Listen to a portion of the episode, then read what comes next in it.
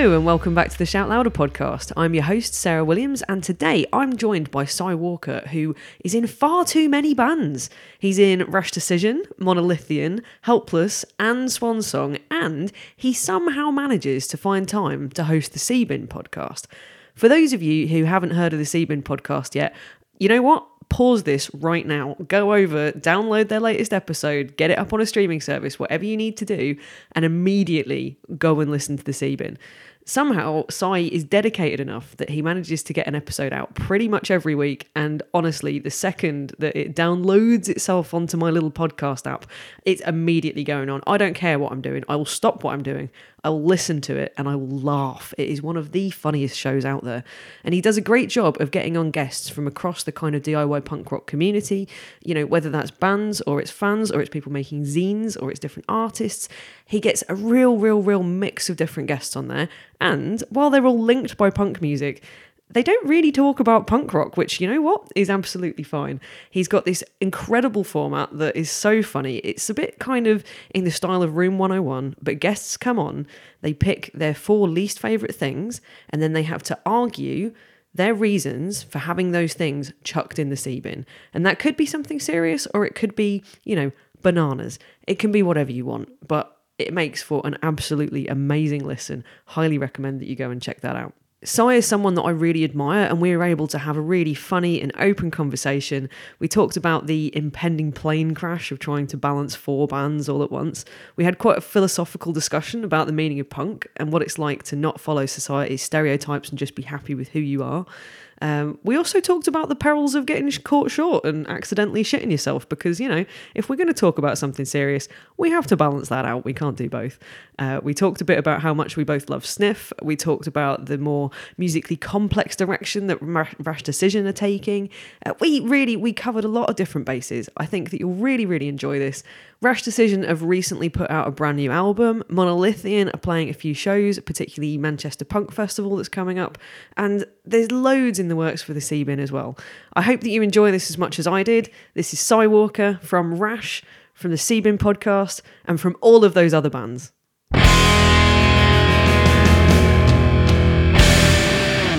Hello, welcome to the Shout Louder podcast. I'm here with Cy Walker via the via the internet the joys of the internet.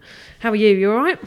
Hello, mate. It's all right. Hello. I'm good. It's literally as soon as you started talking, I heard the faint pitter patter of rain smack my window, and I was like, "Oh yeah, storming and all that."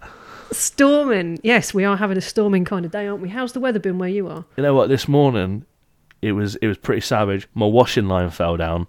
Luckily, oh. I didn't have any pants on it because that would have been embarrassing.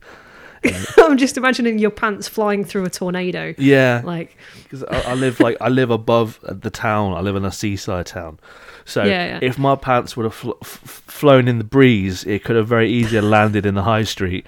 And like I'm a large fellow, so my pants are about the size of a regular pillowcase. so I don't want to have to deal with the confusion of that. I feel like that would have been like if you ever dig up a fossil of an ancient being, and it's like, hold on, sloths aren't seven foot tall. I think that would be the same thing. I'm imagining more like, um, you know, I'm not saying that your pants are this large, but you know, it, like they've been talking a lot about branches and things like that, debris flying and stopping traffic. Now, yeah, imagine yeah. that you're driving along and this pillowcase-sized pair of boxes just comes flying at your windscreen, then you can't see through the car, yeah, and then you crash through the window of a Tesco. I don't yeah. know why it's a it's Tesco. De- it's it definitely enough for a traffic accident. I could probably stop a train with it as well. I think. I think it's enough to stop the system. You reckon you could stop a train with your pants? Yes. Yeah. I'm suitably impressed. That's quite good. Um, so we're recording this on the day of Storm Eunice. Is that what's, now, the, what's I know the name? It's Eunice. Eunice. Eunice? That sounds Eunice? like an old prospector. Yeah, we had Dudley earlier in the week, and yeah. now we've got Eunice. And I know how they come up with the names, but can they not come up with better names? Yeah. You what know, about, do they have to be so old school? Like, what about like yeah, like Storm? Uh, what's a new name? Storm Millicent. See, that's interesting because that might be a new name, but that's a really old name, isn't it? Is it? I don't know. I think so. I don't know. I'm just trying to think. What's a new useless name? I don't know. I just think of things like Chad, and that's not new. Yeah, Storm Khaleesi. exactly. Although then you can imagine uh, you'd get dragons in the tornado then instead of Yeah, that's cows, That's sick though. That's fucking ace. You know, Mm. at least like when you know if, if everyone actually had reason to be worried, people are like, oh, it's windy, oh bollocks, like we're all gonna die. But if there was like shit, there's like fifty dragons that could appear, I'd be like, yeah, okay, yeah, stay inside. Yeah, stay inside. There's dragons. I saw. Um, I had seen some good videos today though. Like, um, I saw some videos from London, and you know they're meant to be like horrible, but there were videos of people walking along the road and just getting blown over by the wind, it was that is funny. it was really funny. It is funny Right. when people fall over. Yeah, it's not funny that there's been a couple of people who've died today Oh because shit! of the wind, but it is funny watching people fall over. yeah, I didn't know that. I wouldn't have made jokes about dragons if I knew people. Were...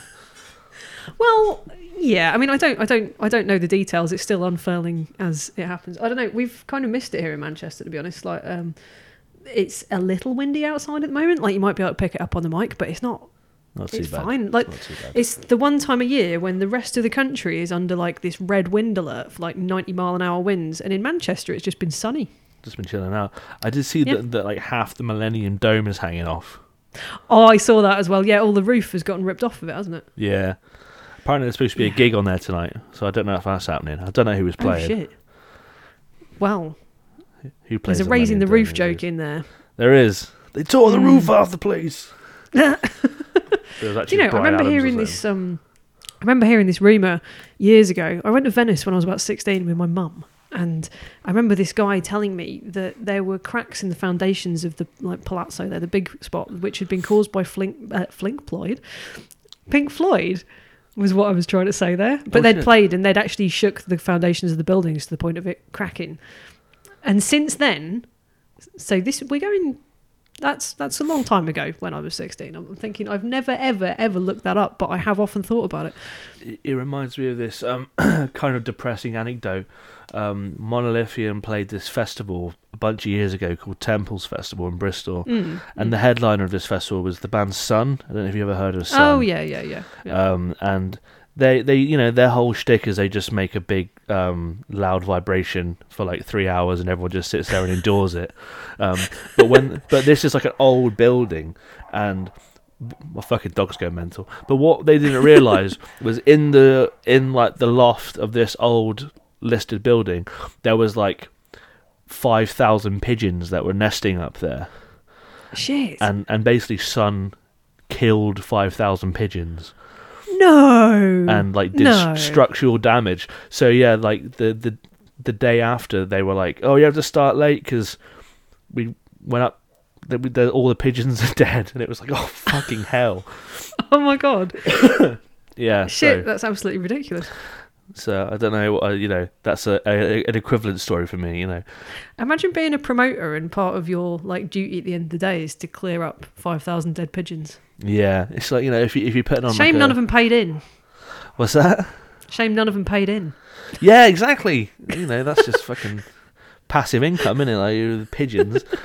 But no, they just had to. I mean, they got a free sun gig out of it. It was the last thing they fucking experienced. Is that the last thing you'd want to experience? It depend. It Oh, depends on oh. how my life's gone. There's a question there. What's the last thing you'd want to experience? Uh, the last thing I'd like to experience. Mm. Oh, like, there's a thing. Like, do I get horribly depressing and real about it, or do I get funny about it? I mean, I don't think they're mutually exclusive. Um, yeah. You can go in either direction.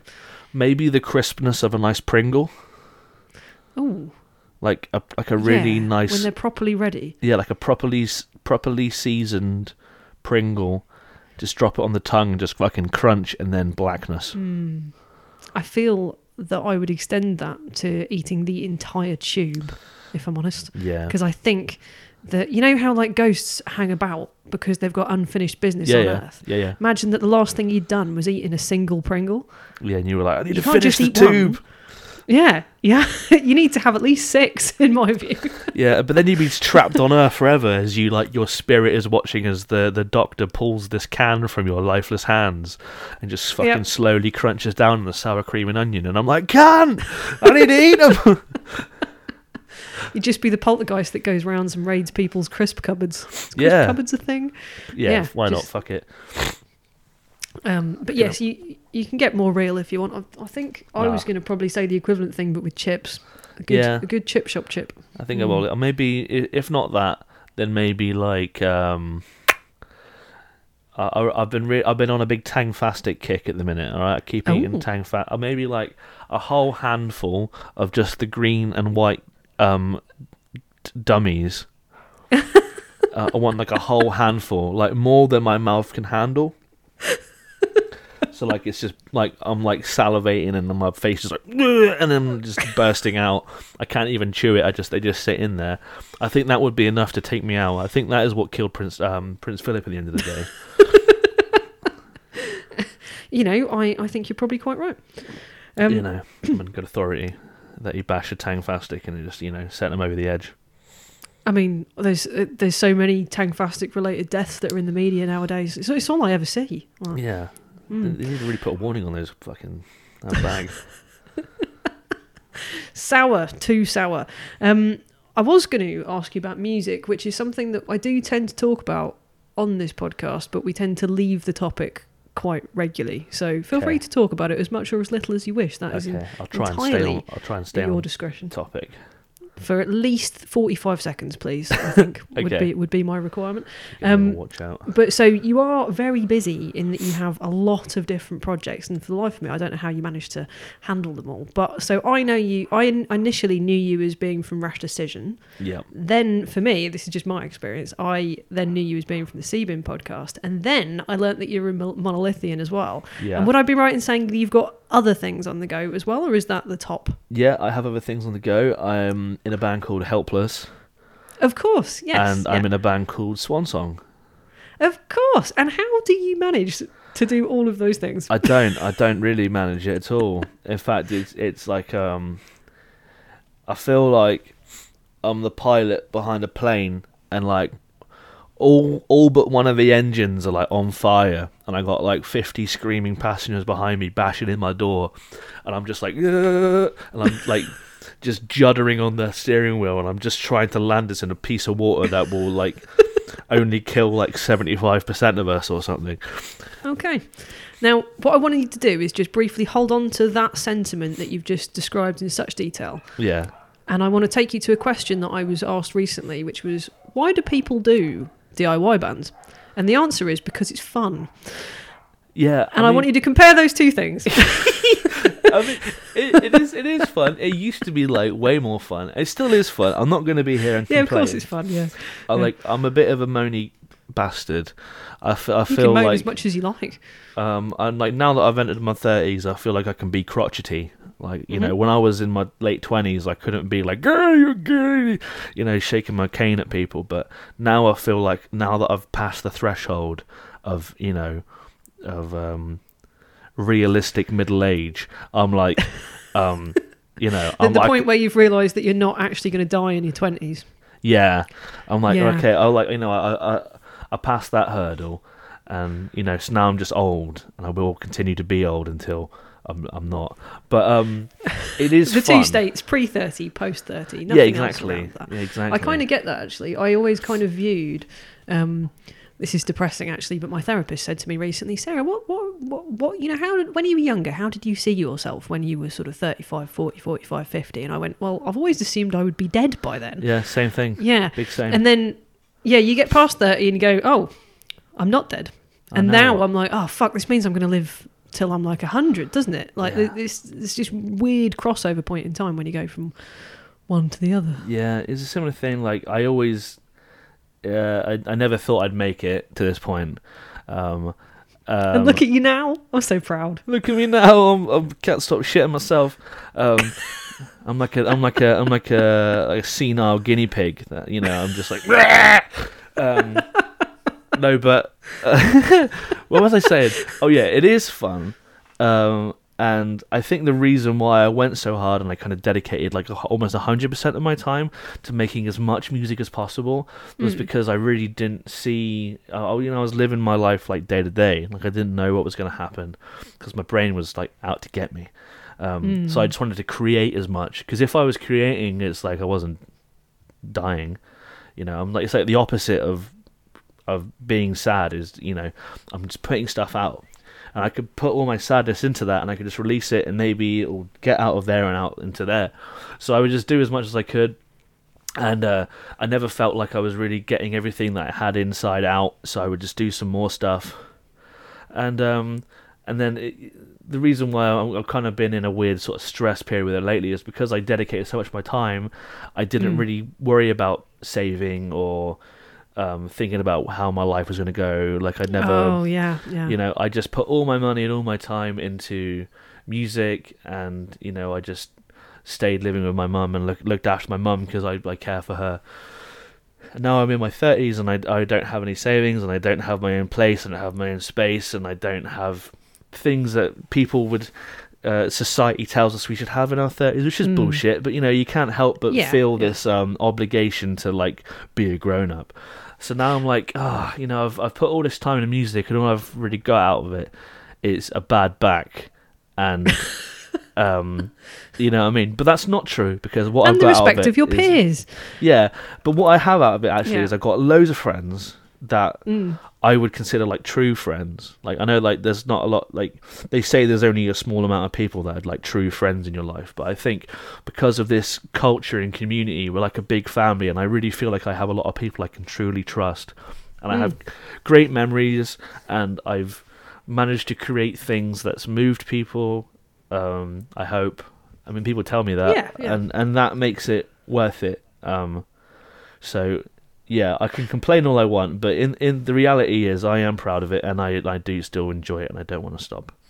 Yeah, I think you should be proud of it, and I think it's. I think you're right. There's a good balance there, isn't there? Sometimes, but I feel uh, you touched on it there, but I often feel like there's this societal pressure to act a certain way, and that's one of the things that we don't do. We don't follow the rules yeah. of what we're supposed to have, and sometimes though that is tough, and I think we need to acknowledge that. Like, you know, there is this pressure to like have a house and a car and a job and a partner and a whatever. Like, it's okay to not do everything all at once. It's yeah. okay to live something like you know.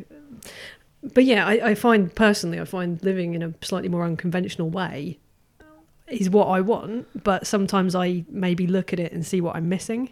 Yes. Like I look at other people who seem to have quite stable, happy existences, and I'm like, you fucking bastards. There's um... look at you with your job. like, not that I mean I do have a decent job now, so I don't know if you, know. you if you've ever heard of the um the classic um punk band Bangers. They're a Cornish band. Oh, of course, yes. They have this lyric that always stays with me. It's kind of weird because uh, I know I'm already backtracking on my point, but uh, not backtracking, but sidestepping. But exploring. Um, Bangers have always been like one of the bands that I look up to the most. Mm. Uh, hmm. I love this band with like every inch of my being. And the, the weird thing is, is that Roo from Bangers is like a friend of mine, and it's really strange to like be really good friends with like someone you consider to be like your hero. Oh, I totally get. It. It's kind of yeah. weird. So like little side thing. It's like I like I see Roo all the time. I play games with Roo. Like I love Roo, but it's weird that I'm like, oh, I wish I was you. but um, but they have they have a lyric in the song "The Mitigation Committee," which is if you're paralyzed by comparing yourself to one another, then you're already ready to lose. Yes. And I, I yes. think of that all the time. Like whenever I get down that I'm not uh you know, I'm not following the stereotypes of what society wants me to be, or if yeah, I'm like, oh, look at that band, like that band are doing so much better than me, I'm a failure. It's like, no, if I think about that, then I'm already giving up. Like, I should just be happy with who I am and then, like, look at the good, positive parts of, like, who I am and not what other people have. But it's difficult sometimes, you know? It's funny as well because while you're having all of those thoughts, I'm sure there are also people looking up to you you yeah. know, and thinking, oh, that guy, I really like what that guy's doing. I really like what he's putting out creatively. I really like what he's talking about on the podcast. You know, that guy's really switched on. So what, while while you you know, it's the duality of it as well. You've got people who are probably in a similar position. You know, yeah, and that's hard to imagine sometimes. I think. I mean, I find that anyway. I don't, I don't know. Does it does this show often turn into like a sort of uh, like a, th- a therapy sesh? Yes. yes, it does. It tends to be either two things, and uh, to be fair, we, we, will probably cross over onto one of these things. We tend yeah. to either talk about quite serious therapy topics, or we talk about shitting ourselves. Yeah, those are the two shout louder topics. Happens a lot. Yeah. yeah. It happens I on actually... sometimes with therapy. Like people will throw something in that's a reflection of themselves and realize it halfway through. And then we have a, a deep sort of like, let's go further into this moment. A deep and philosophical moment. Yeah. I mean, that's really what I was hoping to have today. Was, was se- several deep and philosophical, meaningful moments. Yeah. Um, which is why I took a leaf out of your book. Ah. And asked the internet for some questions. Oh shit. oh shit. Um, I don't often do that, and I thought, oh, do you know what? You do that all the time on the sea bin. So I've got a couple of things that I can run past you, which are very deep and philosophical. Well, yeah, I mean, though you are far from lazy, you do so many podcasts so consistently as well. What you on episode like 104 now? Yeah, so tell me about the Seabin. When did you first start it? Was it just before lockdown? Well, you know, it's it's an idea that's been in my head for fucking ages. Like I've wanted to. Yeah. I used to do a radio, like a local radio show in Falmouth called mm. Hour of Power, um, with Dave, and then I stopped doing that for ages, and it was sort of seed in my head. And then I started doing a show with my friend Amy, who's been on the show a bunch, called uh, Clash Manor, where I kind of I play like a character version of myself, and I do lots yep. of skits and voices and vampire voices and shit. It's weird. Um, and then I was like, you know what? I'm getting more into this like um, long form content creation. Yeah, it's like, interesting. Yeah, and I was like, I really feel like I want to pull the trigger on this. And then, yeah, uh, at the end of um, 2019, Shannon gave me an Amazon voucher for a Christmas present. So I was Brilliant. like, I'm going to buy a microphone and I'm just going to fucking do it. And, yes. Uh, with the support of the UK Nerd Punks, shout out to them. I love them all. Uh, and then just fucking did it. And then I just didn't stop doing it every week. Um, it's so good. Like, I hate oh, you a little you. bit. You're so good at it. It's really funny. Like, I really look forward to it coming out. And also, I, I mean, I, I listen to a lot of podcasts, but there are an awful lot of like punk related podcasts out there. And what I love about you, well, although there are a lot of punk related podcasts, I don't necessarily want to listen to punk all the time. I don't yeah. like, you know, I like to mix things up. And for me, if I'm listening to a podcast, I kind of want comedy in a way. Yeah. And uh, I feel like it kind of bridges the gap between the two. It kind of keeps me a little bit connected with what's going on in the punk scene, but you don't talk about punk on it really. Um, obviously, it does come up, but yeah. Like, I, I, honestly, I can't blow more smoke up your ass. I fucking love your podcast. Oh, I'm just you. telling you. It really means a lot, and uh, I appreciate that too. Because like, I, when I listen to a podcast, it's because I don't want to listen to music. Because I yeah, listen to music all the time. Uh, so I mean, it's happened in two episodes, but that's the ones with my mum when I'm I'm just ripping off Jimmy Jimmy from Pizza Tramp's old format. But they're so good. It's like um, you know, I'd rather bring someone on who's in a band that I really like and let them be really personable and uh, kind of not expose themselves, but like let themselves like say things that they maybe wouldn't normally say. Um, like be themselves in yeah. a way that they might not get across in. I mean, obviously it's different because we're kind of in the DIY scene, but I feel like you hear more from people that you wouldn't get from like a standard like music journalism interview. Do you know yeah, what I mean? because like, like you, when you're asking questions, it's like you answer in a way that you want to be project that you want to be portrayed, or like mm. not necessarily that you're like not telling the truth, but like you want to give the best version of yourself in an answer. But if you have a conversation, like a, just a real conversation, you see the real person, and then I because I know these people are all awesome, that will lead people to go and listen to their music, which is what I want them to do, or read yeah, their zine, yeah, exactly. or buy their Etsy thing, or whatever it is I have on. Um, I I, I kind of learnt this lesson from watching episodes of Hot Ones because I yeah. realised that the best the best answers that Sean ever gets from people on Hot Ones is when mm. he brings up something that they either really love or really hate. Yes, that people yeah. maybe might not know, and then they can be passionate, and then it like then it evolves from there. Do you know? Strangely, I was given the same piece of advice. Um, not by anyone famous per se, but my mate Josh, who does cold front photography, he's in Bruise Control, used to be in He was saying to me, he was giving me interview advice, uh, and he was saying to me, the first question you want to ask someone when you're doing the podcast, if you really want to get them going, is just say, "What's got your blood boiling today? Like, what's yeah. pissed you off?" And that kind of breaks down all the barriers so that people are super open about stuff. Exactly.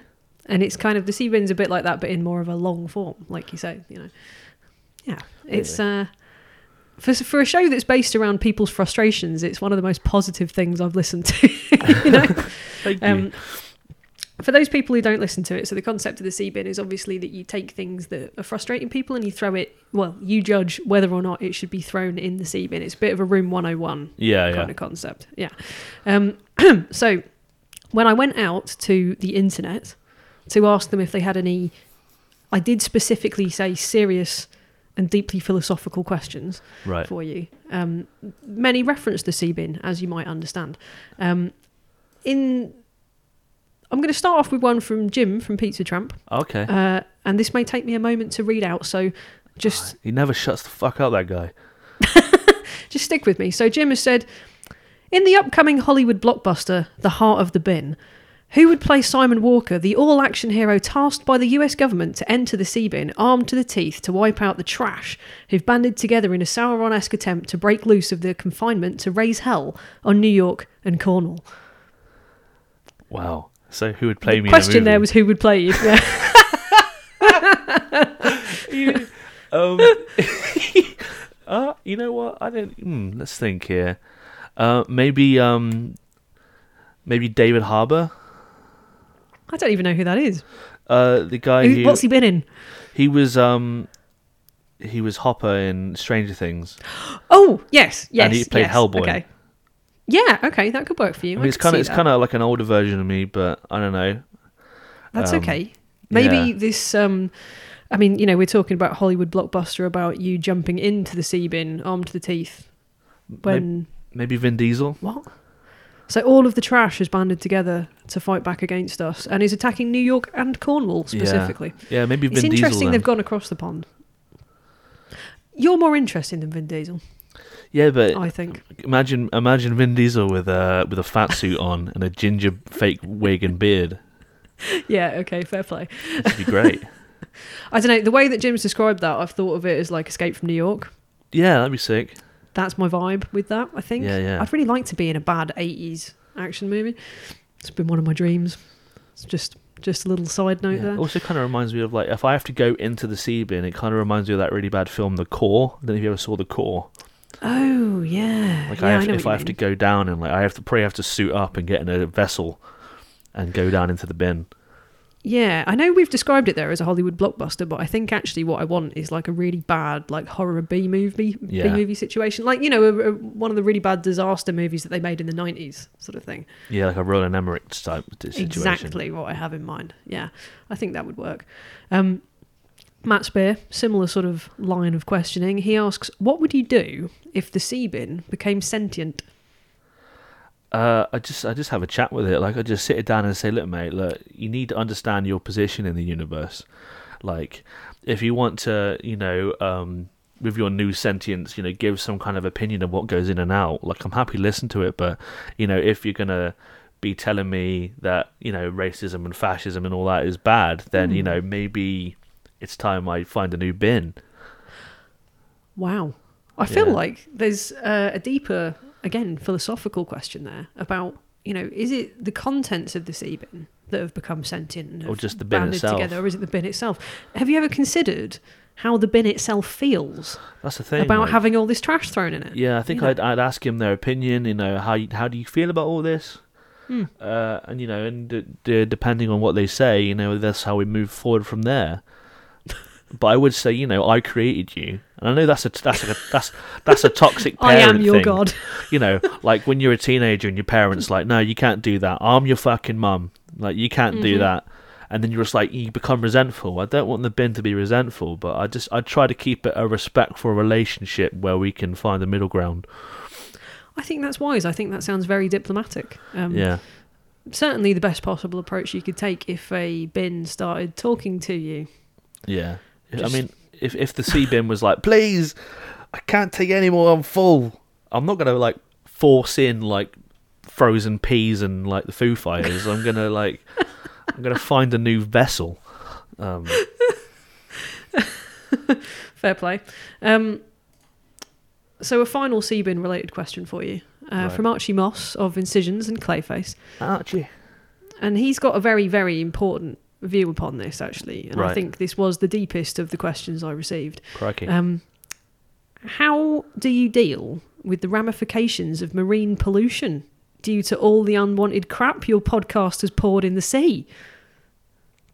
Yeah. Well, the thing have is, have you given this thought? I'm concerned. I'm I, ha- I concerned. have I have thought of this, and the thing is, um, that the sea bin is its own sort of pocket dimension.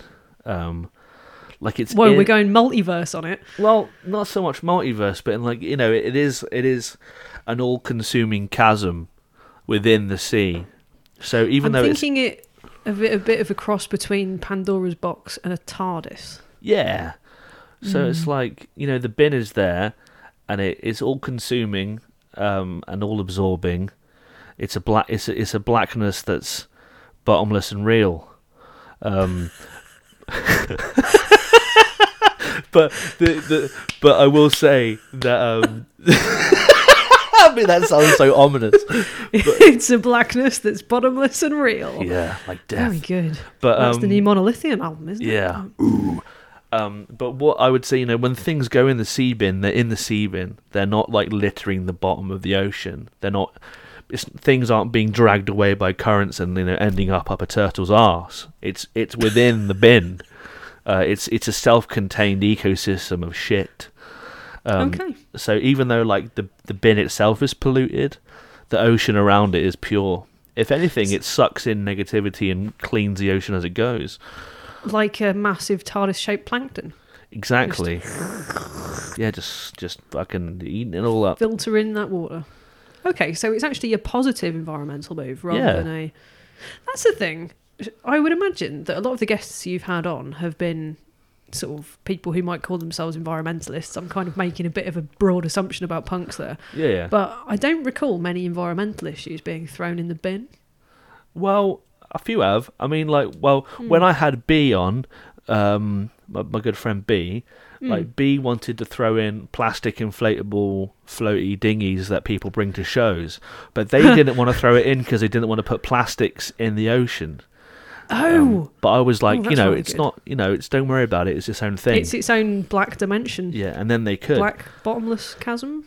Yeah, and when I had when I had Amy from Human Leather come on, they threw in this new rail system. Was it like the H HM2 or something? HS2. yeah. HS yeah, and they wanted to throw that in because of the damage it was doing to the local ecosystem. I mean, that's quite good, isn't it? Yeah. I mean, Yeah. I I, uh, I I feel like I feel quite strongly about certain types of reusable cup, like things like that. Hmm. Yeah. I shall have to think about this. Um, is there anything that you feel from having done the podcast for quite a while now? If you were going to do it again, is there anything you'd do differently? Like, is there anything you've learned from the experience? Yeah. Um there's like a new feature that I'm I'm trying to implement but I haven't been able to do it yet called the Hmm. pedest- the pedestal of positivity Ooh. Where so like the antithesis of the sea bin. Yeah, exactly. Where like you bring in the bad shit, and then you can choose something that you want to showcase and let everyone know there's amazing and you love it, and then we put it on the pedestal for a week, and everyone can go and check it out. Um, Ooh, that's quite cool. so I wish Would I'd done that it- from the start.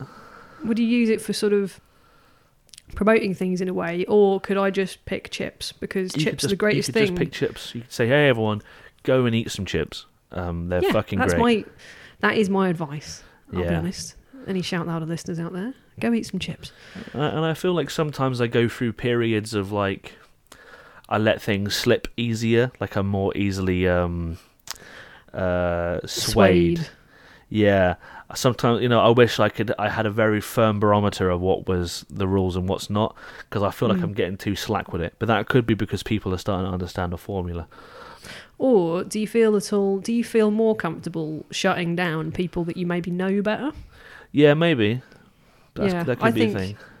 Like, because obviously some of your guests you're quite good friends with, and some of your guests you you know are friends with, but maybe not like you know you don't like live together. You know what I mean? Yeah, yeah. Um, and I'm thinking, I wonder if there's a correlation there. If people you know better, you're more happy to tell them to fuck off. yeah, but know that's mate, how I feel. What are you chatting about? Forget, forget to get to fuck. What are you on about?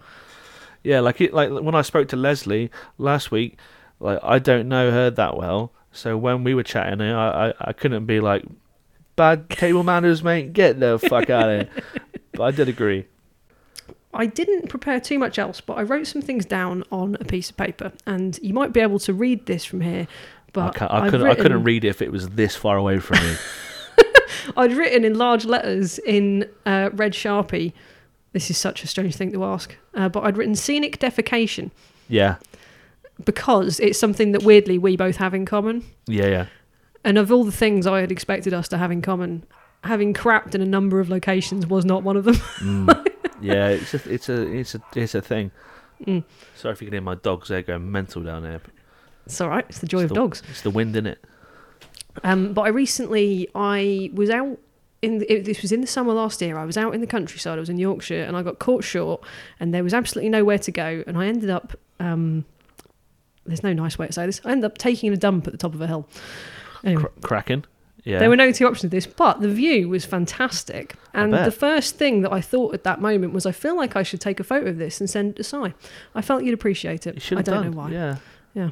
I would have appreciated. I mean, it depends on what you know. you're pointing the camera at. Like you know, if if it's at the view, cool. It was going to be at the view. Yeah. Yeah. I mean, like, there's some poo selfies that are awesome. like when you sat on the John and you do a very like high angled selfie one, so you can just you know you see the toilet, you see you know a bit of leg and you know a grimaced face. That's hilarious. But like if you were to like go underneath where I could see like like you know the extraction point, that might have been a bit of a hey man.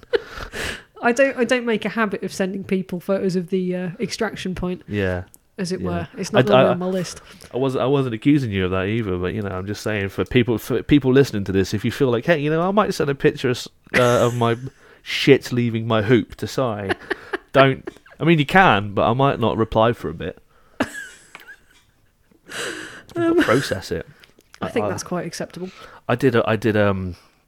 Well, this wasn't it was fairly recent. I don't think I've spoken about it on on the sea bin yet, so this is going to be an exclusive. But Ooh. this is this is a cracker. It's not so much like out in the open, but it's a it's a terrible poo story. so it's all I, think, I want. yeah, I think when Rash we were going, we were driving. So uh, this was the same gig when um our that our engine caught fire, and it took us like 15 hours to get back. Oh but shit! On, on the drive up, we stopped at this services that was like proper like middle of nowhere back road services, and they had a Greggs, a Greggs in the services. So I went in, and the only thing they had was like ice cold steak bakes and some yum yums. So I bought right, two yum okay. yums, and Fair. I put them in. I put them in my coat pocket, and I was like, you know, I need a shit. I've stopped. Now's the time. but the the the the, the service, I'm interested to know how the yum yums connect to this. But just okay. you wait, they're important. Oh god. Um, but um, the only toilet that was connected to the service station was like this kind of outside row of cubicles. Mm. And when I went in there, it was in absolute disarray. It had been it, it, it had been torn apart. The doors were hanging off, and oh uh, and you know I found one the one toilet that didn't have you know like vomit and shit on it, and you know uh, rookie mistake. I didn't check to see if there was any um, ass napkins. Oh, I never so, do. Yeah, so I, you know, I sat down and I'm, I'm, I'm dropping away, and also, and it's like it's all over now. The, the deed's done. I go to wipe the old, the old, um, and uh, no toilet paper. You know, I'm check, I'm checking my pockets. You know, nothing. The only thing I have apart from a sock was the packet that my yum yums are in. and you know I'm a degenerate, and I'm not going to waste yum yums, and I have hey, nowhere to. It. I have I have nowhere to place them unless I put them in my pocket without a packet. But you know, so I'm sat on this horrible toilet, and I just eat two yum yums. and then I use the, the wax paper wrapping to scoop the poo off me enough that it's acceptable. And you know, I'm not proud of this, but the toilet was in disarray, and I was so disappointed by it. I just slapped it on the wall. I accept that. I don't think that's um. I was like, you know. oh, what am I going to do? I'll fold it nicely and put it in the bin. This toilet's fucked, mate. it's a protest, isn't it? I think. Yeah, and I didn't you get know. to enjoy my yum yums. Oh, I'm sorry that you didn't get to enjoy your yum yums. Although, at least you did still get to eat them rather than like abandoning yeah. them completely. I mean, but, another option would have been to put them packetless back into your pocket, I guess. But I don't want to get like you know sugar crumbs in my pocket. That's how you get ants. I feel like I am the sort of person who does just have sugar crumbs in their pocket anyway. Yeah. See, I I, I have weird standards. Like I can eat two yum yums while sitting on a toilet that's got poo in it, but I can't put them, you know, bare in my pocket. Well, as long as the yum yums don't correctly directly connect with the poo, Yeah, I think exactly. you're probably okay. Exactly. And I and I could I could say, you know, I had to eat my yum yums so I could wipe my bum bum. Which you know makes everything better, doesn't it? I like that a lot. I uh, wasn't quite the same problem, but I was in the Manchester Central Library recently, uh, and I had a face mask on, and I got up, and my coat knocked my face mask, and my face mask fell into the toilet behind me. Um, oh, so that was a moment where I was like, oh well, and it's not a reusable one either. yeah. Well, no, I mean it is a reusable one, and I was like, well, okay, I need to do something about that. I can't flush it. yeah. You like take it out and give it a rinse in the sink and wring it out? Hand Well, dryer.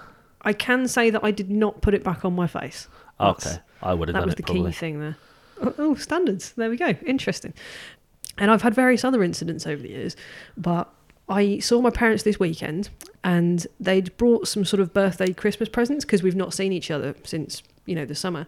And um, my dad brought me, I would show it to you, but the podcast listeners won't be able to see it. Yeah. Uh, they've brought me, well, Go on, get out.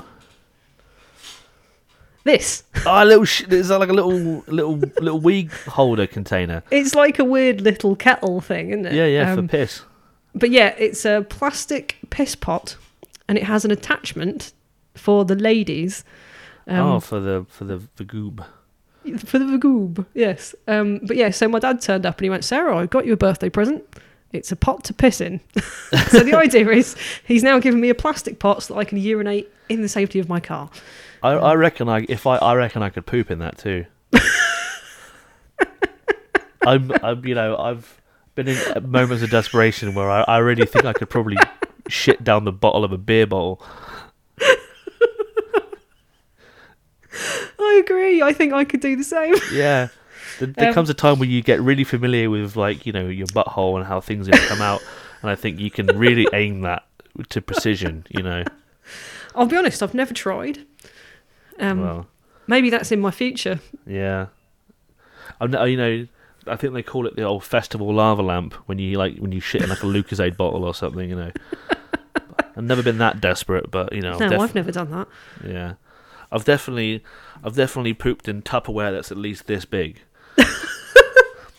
As I, I know you can't. The listeners He's holding up a very, this. very small plastic Yeah. box. the kind of Tupperware box that would maybe fit like five grapes or like some chopped up carrots and hummus. Like not much, you know. You I'm so know. proud of ourselves. Where there's a will, there's a way. Do you find it a problem if you're touring and stuff like that? Like with Yeah. getting to from gigs?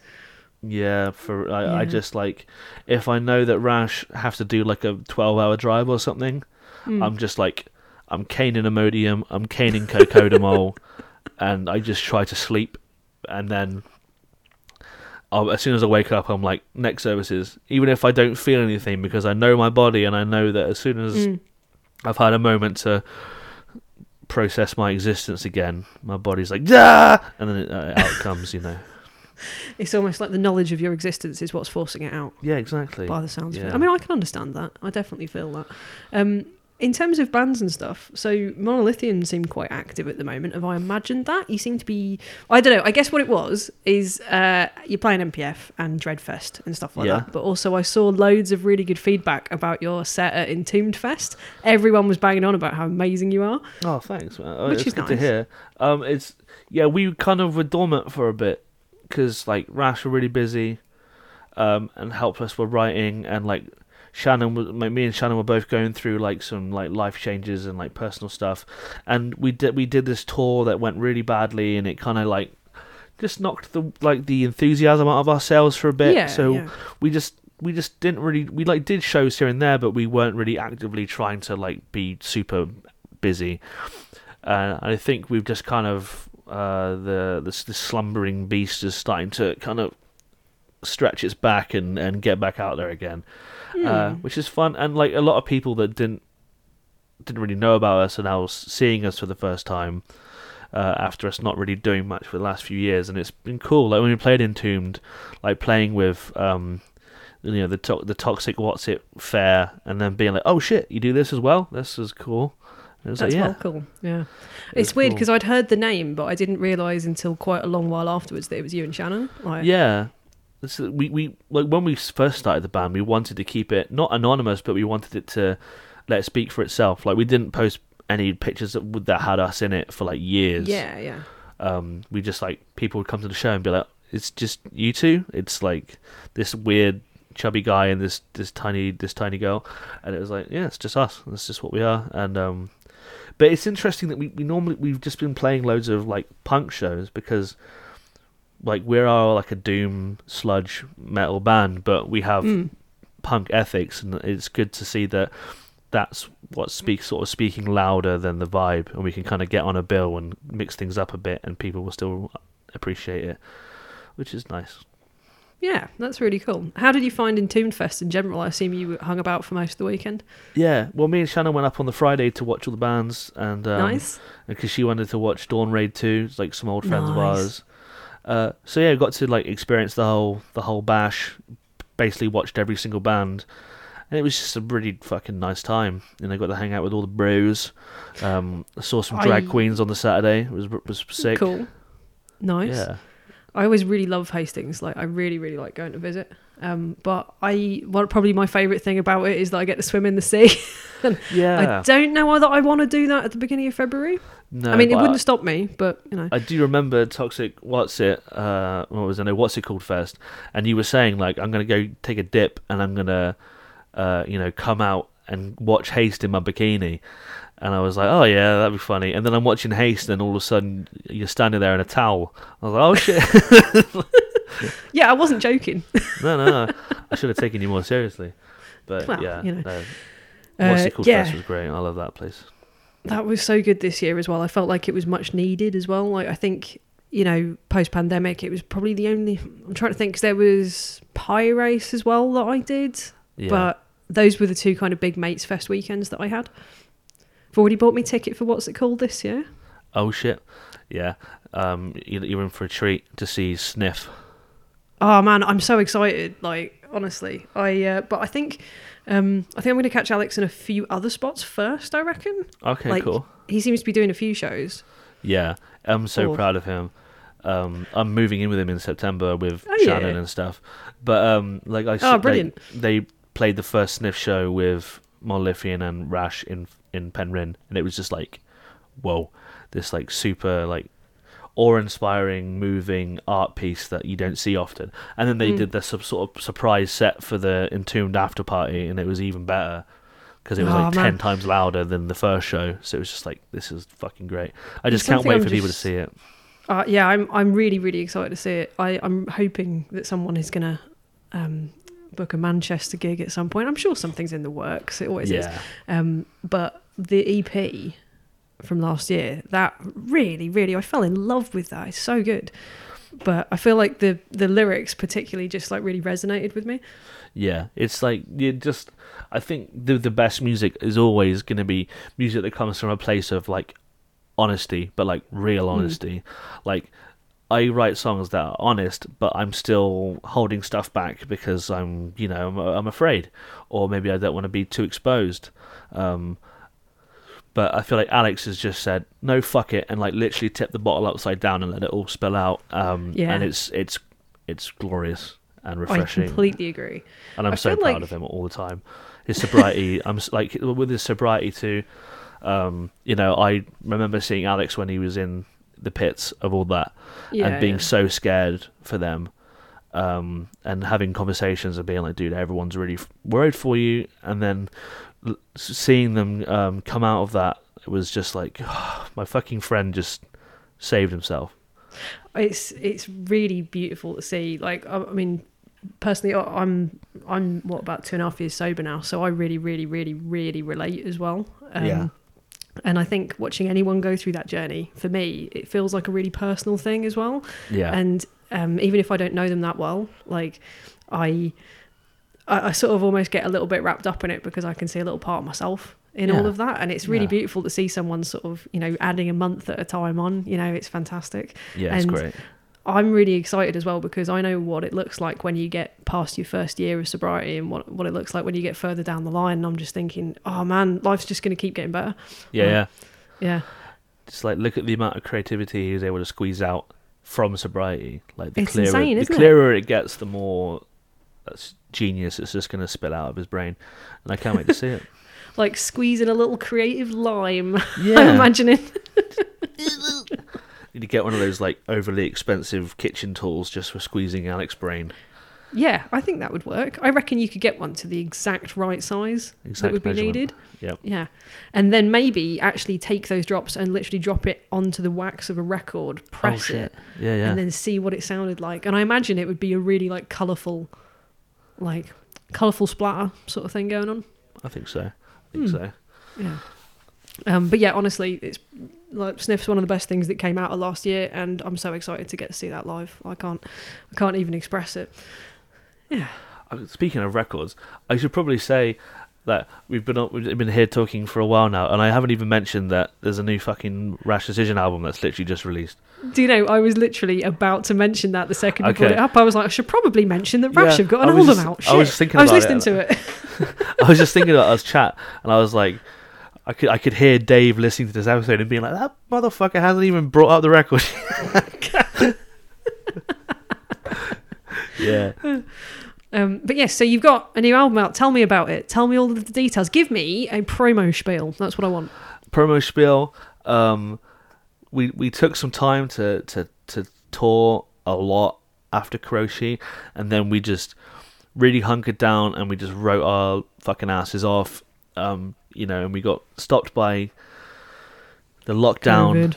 and then but we just as, as soon as the lockdown was over, we just piled in and we just wrote, and like we had a lot of really bad, um, pers- excuse me, uh, personal things happen to us during this period.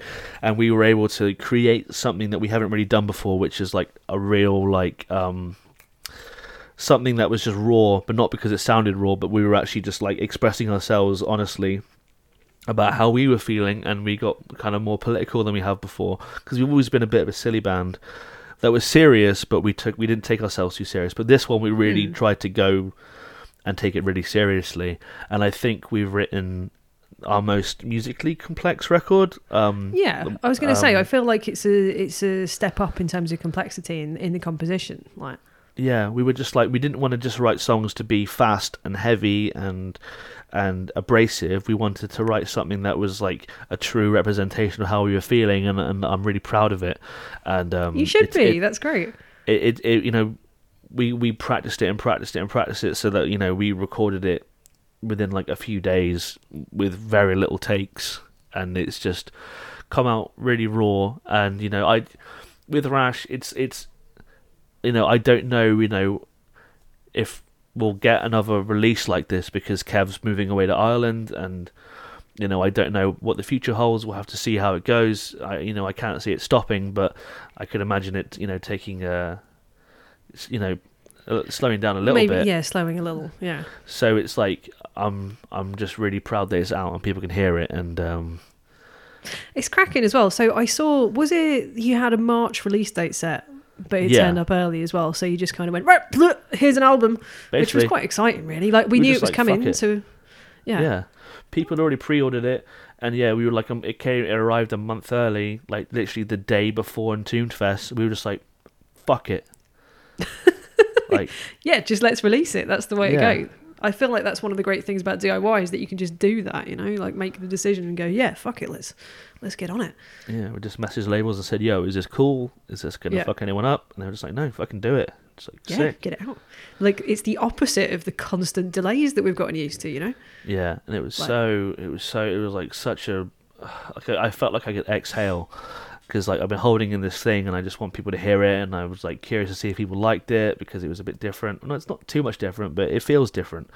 And uh, so when it came out and and it was just out there, it was like okay, I can just I can stop worrying about it now. I can stop kind of bubbling under the surface about it. I can just get it out. Um, but now I'm kind of back to feeling that way because there's a helpless record that's out in a few weeks as well. So I'm like, tell us about that as well. So, um, what what have you got due out? We have uh, a record out called Caged in Gold, and it's out uh, via Church Road, Lovely. um, who put out bands like um, Svalbard and Harriet and in Human Nature and I saw you playing at least one show with Svalbard coming up. I saw you doing a Plymouth. Yeah, Monolithian and I were playing in Plymouth with them. Oh, of course, yeah, yeah. I, I, nice. I, I, fucking love Svalbard. They're one of my favourite bands. So, Same. Like, yeah, that and, I, I they're so exciting to see. You know, and we've been playing shows with them since you know they were an, a fairly new band, and mm. seeing them now like on the cut. Like I don't know if they've been have they been on the cover of Kerrang. They've definitely like had a lot of coverage in Kerrang, and they like main stage of Bloodstock, and yeah, it's like cool. Uh, it's like really big proper. That. Yeah, they they're just insanely fucking good. Yeah, but yeah, it's on the same label as them, and uh, something we've been working on for a really long time too, and I, it's something that's really different to what I've ever done before, and I'm really excited for it. Um, that's really so. cool. Yeah. Are you finding? I mean, obviously, we talked about how you're balancing stuff across the different bands, but like creatively, do you find that you're challenging yourself more now? Like, do you feel like you're trying new things, or?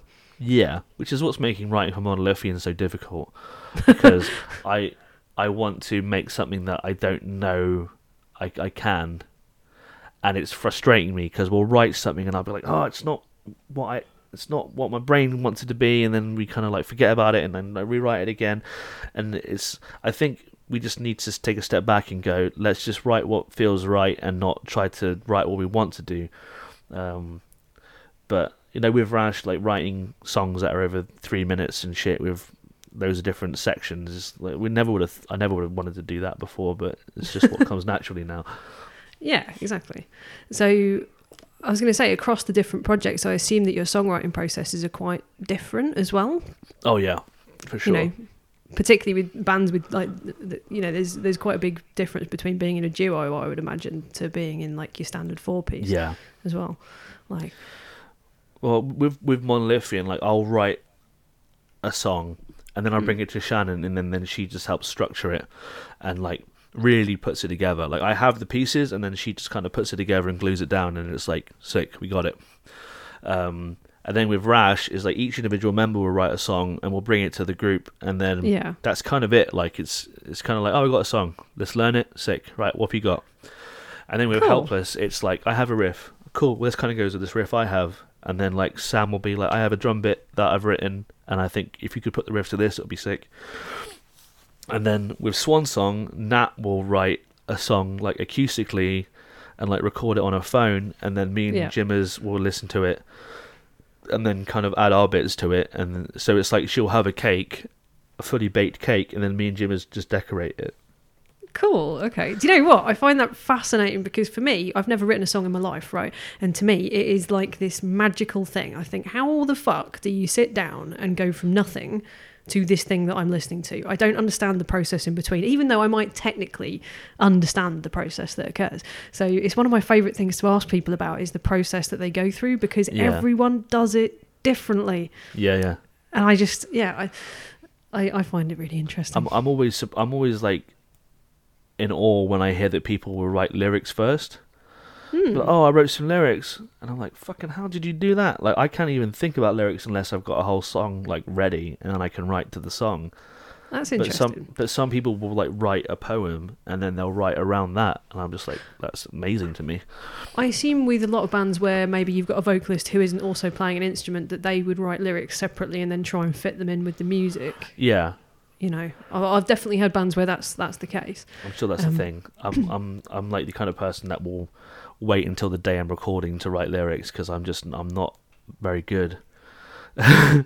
do you feel like when you're listening to other people's music, do you feel like you gel with the lyrics, or do you do, do different instruments jump out at you? Is there anything specific that like grabs you? Yeah, like when I listen to bangers, I gel with the lyrics, and it's almost like I'm listening to because the lyrics, the lyrics are so good. Yeah, yeah. And then some bands, like I don't even know what the lyrics are, but I vibe to it so hard. Like some of my favorite bands, like Torche and Big Business, a yeah. lot of the times I don't even really, I can't really hear what they're saying.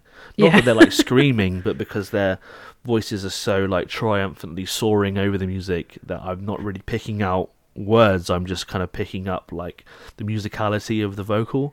Yeah, yeah. Um, and that's then I can vibe to that. You know, I think it depends on the artist. I agree. Yeah, I just I, I don't know. I I find the way that people write really fascinating, but I find the way that people listen really fascinating as well because you almost think in a way that you've got you know this recorded piece of music that is the same to everybody but actually when we listen to it we interpret it in a completely different ways you know i've got a friend who's a drummer who literally just listens to the drums mm-hmm. you know or doesn't deliberately do that but that's what jumps out at him. And then you know for me when i was younger i used to find the vocals was really what would jump out at me whereas now i've kind of gone the other way and i'm listening to loads of instrumental stuff. It's you know yeah i've definitely gone more into listening to instrumental it. stuff. I think i just i, I go i like i like a vibe like I just kind of I like a vibe. I, I'm more just yeah, let see how the whole thing feels together. Sometimes there'll be like just certain parts of songs that I like, but I don't really like the rest of it, and I'll just listen to like one little bit because I'm like, oh, that one bit just really hits a certain place that like releases chemicals over here or whatever, and I have to go and listen to that one little bit, and then I'm like, okay, I can move on.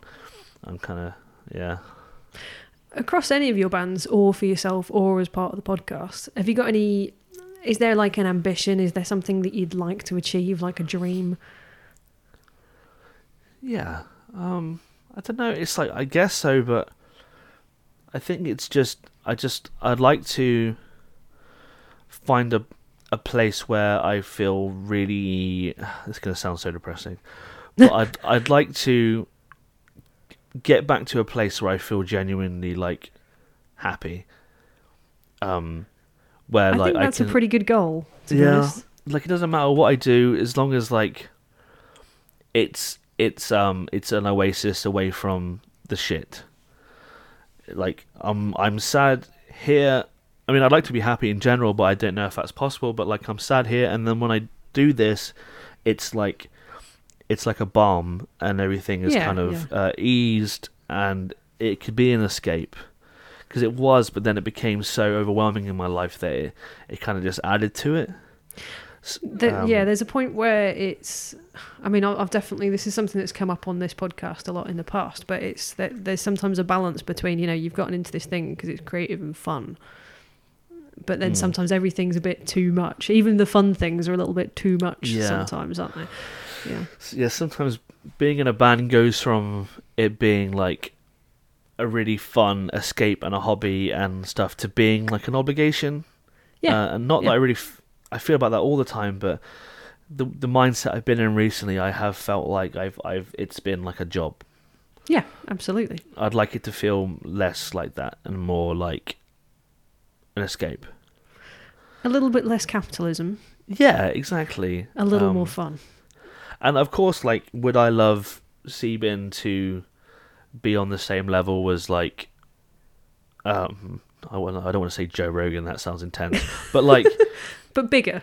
Something yeah. that might actually like, yeah. I, I've often thought this. Like, it's the dream is maybe having something where you've got a couple of nice sponsors. Yes. Like ethical ones that aren't like, weird.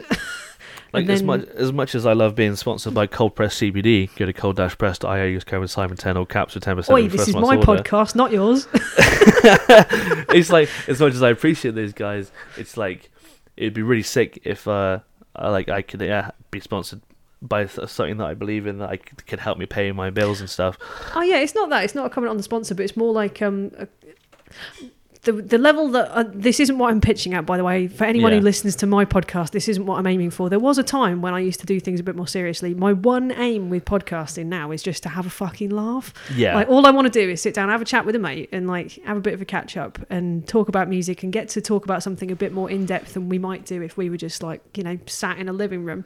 Um, but I look at um, one of my favourite shows is The Modern Man. Um, and that one they've got i don't know they just they, they don't seem to be like funded per se but they seem to have enough going that they can kind of yeah it yeah. sustains itself and they can go out and do things and they're making enough of a living from it like yeah. it's not it's not like a main source of income but it's something that isn't just a labor of love yeah and I, w- I will say if i'm mm. honest like Seabin is an escape for me like to me that is a, a, that doesn't feel like an obligation and that is a thing that brings me a lot of joy because it's just me talking to people that I want to talk to and have a laugh, and and it makes people laugh, and it's really nice. And I've noticed more recently, every every, every gig I've played, I've had at least, you know, five to ten people will come up and say, "Are you Big Tasty?" And I'm like, "Yes, I am." And then we get a hug and a handshake, and it's great. Um, and it's and, and it's and people have been really fucking lovely, and it's like sick. But I would love to like be able to do like Seabin live as like a live stand up slash live podcast thing. Um, I spoke about doing it at MPF this year. I don't know if it's happening or not. Andy said I it was going to say, I think that might be on the cards. Yeah, I've, I've spoken. Me and Andy have spoken about it, but I haven't really had much info on it yet. So maybe it will. It's something I'd like to do. I did a live podcast at MPF a couple of years ago. Yeah. Um, and it was stressful. yeah, I bet. it was quite good, I think, and I think the audience who were there enjoyed it, but I found it really stressful. yeah, I like to do something like that. I think it would be great if you did something like that, and I, I hope that you are able to do that at MPF. I think that would be fantastic. So hang on, MPF, you're playing with Monolithian, a Rash yeah. playing as well. Rash aren't playing. Um, you played Shan- 2019. We did. Bobby Funk. Uh, Bobby Funk are playing this year. Yeah. So Sh- Shannon's doing double duty. Double duty. Duty. Very good. but I'll, I'll, be bopping around. Fantastic. And, uh, it's I, I say this loads, but it's like my Christmas. It's it's nice. I'm like I'm not very good at going to gigs that I'm not playing because I get this weird like feeling of like, oh, when's it my turn? Like my body's ramping up to play and it never happens, and I always kind of feel like I'm gonna jump out of my skin. um, it's kind of the same reason why I don't like watching like I play a lot of D and D as my downtime thing, and people will always be like, "Oh, do you watch this D and D podcast?" So I'm like, "No, I'd rather play it. I don't want to listen to people play it. I want to play it."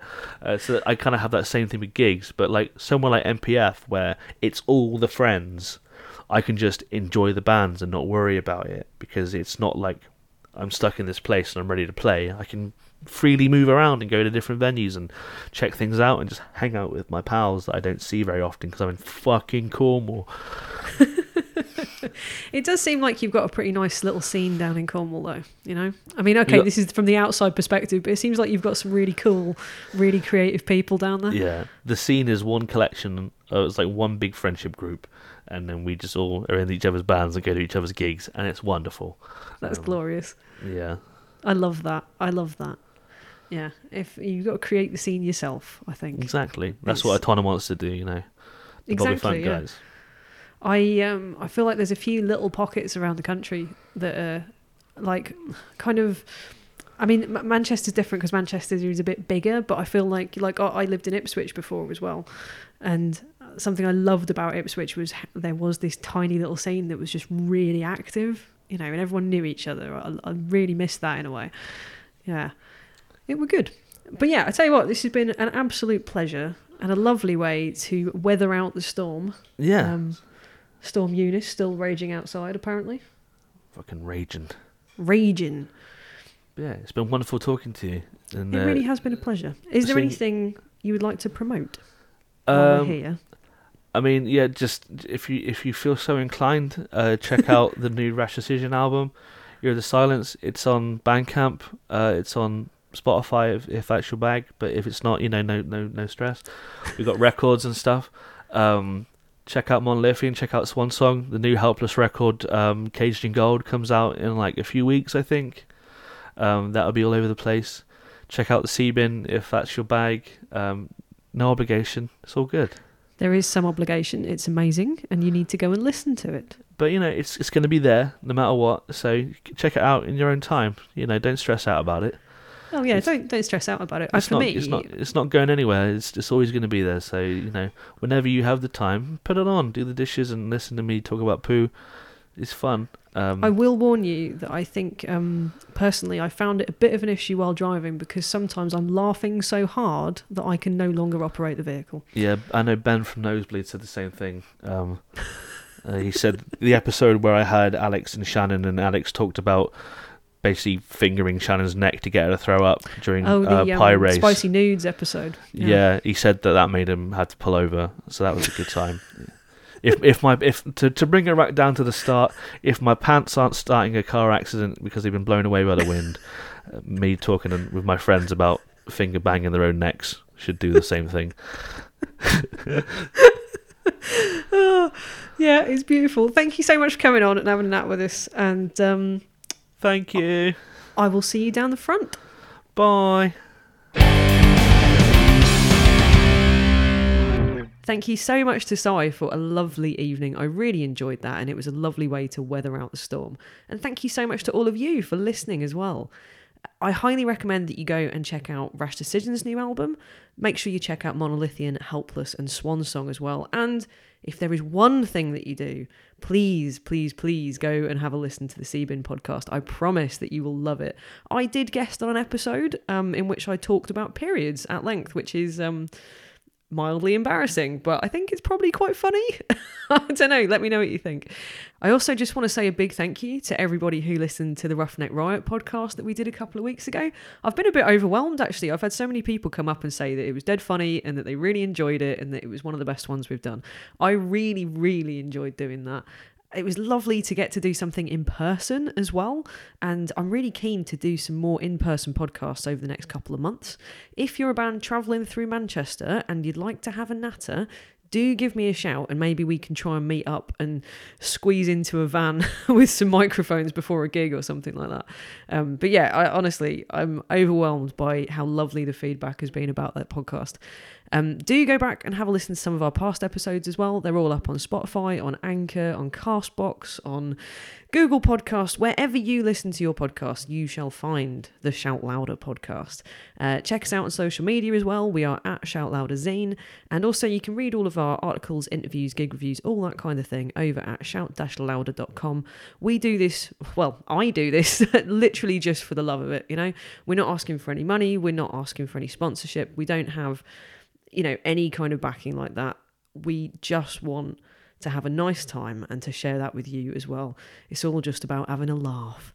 To close things out tonight, I'm going to play a track called The Pain That Alters, which is from the brand new Rash Decision album, Year of the Silence. Thank you so much for listening. Thank you so much to Cy for being such a great guest. I'll see you down the front.